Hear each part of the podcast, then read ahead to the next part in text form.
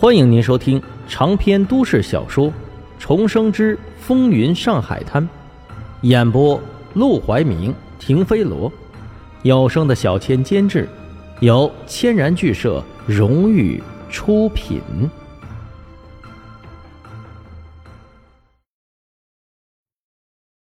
第二百三十八章宣传手段。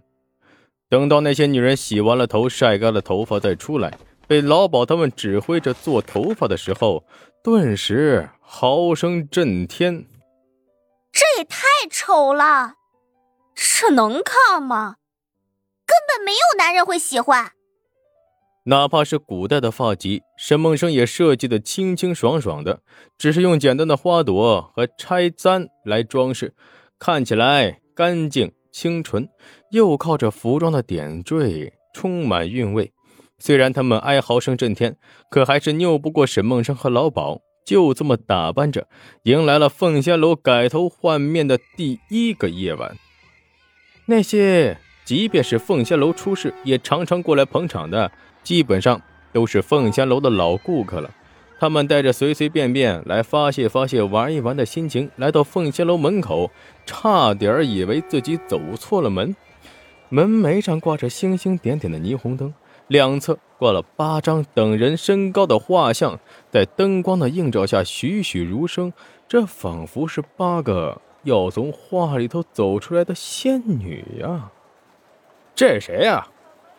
老鸨站在门口迎客，逢人就问，逢人便回答：“当然是我们凤仙楼的姑娘呀，想见呀，快进来，快进来，先喝两杯酒，我让姑娘们出来伺候您。”男人们本来对这里的姑娘熟的不能再熟的，有来的勤的，六十九个姑娘基本上是玩了大半，剩下没玩的也都是姿色不佳。但今晚走进凤仙楼一看，只见凤仙楼里头像个街市一样，不少学生妹提着小挎包走在一起，欢欢笑笑。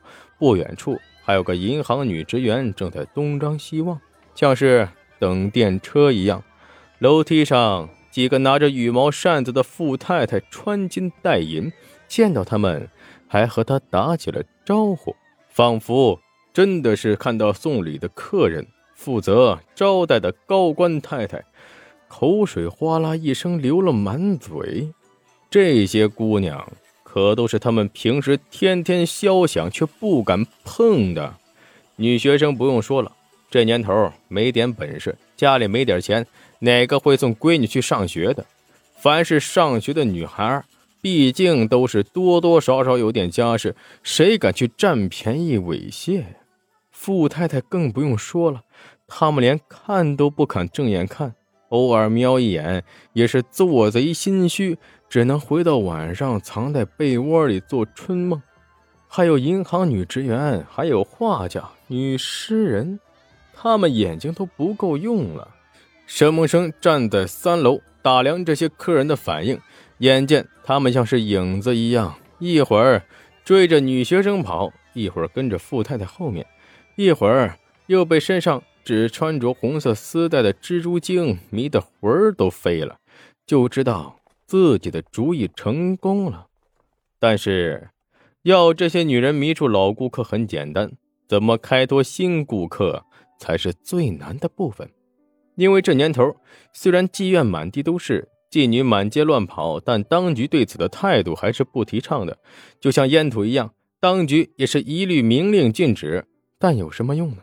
他们禁得了穷人百姓，禁不了有钱人，也禁不了有权有势的人，所以这玩意儿才不能完全禁干净，在暗处滋生疯长，发展的越来越壮大。但不管怎么样，只要当局禁止。他们就不能太明目张胆的宣传，否则就等于给别人递刀子宰自己。暗地里宣传呢，又达不到效果。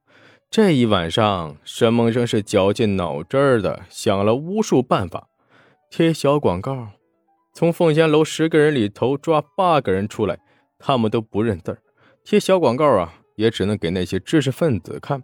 知识分子有几个会来这种地方的？挨个通知。俗话说：“强扭的瓜不甜。”人家不想来，你非要热脸贴冷屁股求人家来，人家一定会觉得你是想坑他，到时候只会起到反效果。不好了，不好了！他正想着呢，老鸨匆匆忙忙跑了过来。下面两个客人为了抢一个姑娘打起来了。哈，哪个姑娘这么受欢迎？老鸨生气着。什么受欢迎？说起来是那个姑娘的错，她已经招待一个客人了。按理说好好伺候那客人就完事儿了，可她贪心不足，非想着同时伺候两个客人。那两个客人不干呢，又都不想让步，这不，直接大打出手。沈梦生闻言不禁微微皱了皱眉头，为了业绩，已经这么不择手段了。他正想起身和老鸨一起下去处理纠纷，可才走了几步路，忽然眼睛一亮，哎，有了！他知道怎么宣传凤仙楼了。到了楼下，果然两个客人正王不让王，谁也不肯放弃这个姑娘。倒不是这个姑娘有多漂亮多迷人，而是因为男人嘛，一旦争执起来，谁先让步，这不就等于认输吗？多没面子！说来说去还是为了面子，那处理起来就简单多了。只要让他们有面子，这事儿一准不会得罪人。于是沈梦生发话了：“事情呢是姑娘的错，我这就让姑娘给二位端茶道歉。”至于这姑娘今晚的分配也不难，咱们从中间给姑娘画条线，两位客人一人享用一边，到时候一人付一半的钱，两位看怎么样？一人一边我他娘只要一边我怎么懂？就是，你这不糊弄人吗？还要付一半钱，这倒贴钱我也不要。两个客人都是勃然大怒，愤而起身，指向沈梦生就骂了起来。沈梦生微笑道：“两位别着急呀，好不好玩，喜不喜欢，也要试过了才知道。”他马上又叫了两个姑娘，每个都专门服侍其中的一个客人，而被分割的那个姑娘则躺在他们的中间。等到第二天早上，两个客人离开时，竟然彼此之间嘻嘻哈哈，称兄道弟了起来，显然都是十分满意的模样，并且在付钱时。也是十分的豪气，老鸨看了不禁啧啧称奇。这到底是怎么办到的呀？只有被分割的那个姑娘狠狠的瞪向沈梦生。沈老板，你还是人吗？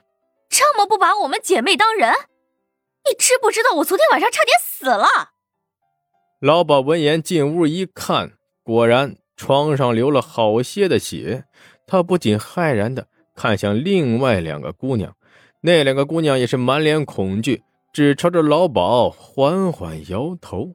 沈梦生面对姑娘的控诉，只是冷漠一笑：“我要是不拿你当人，昨天晚上当着那两个先生的面直接把你打死也能解决问题。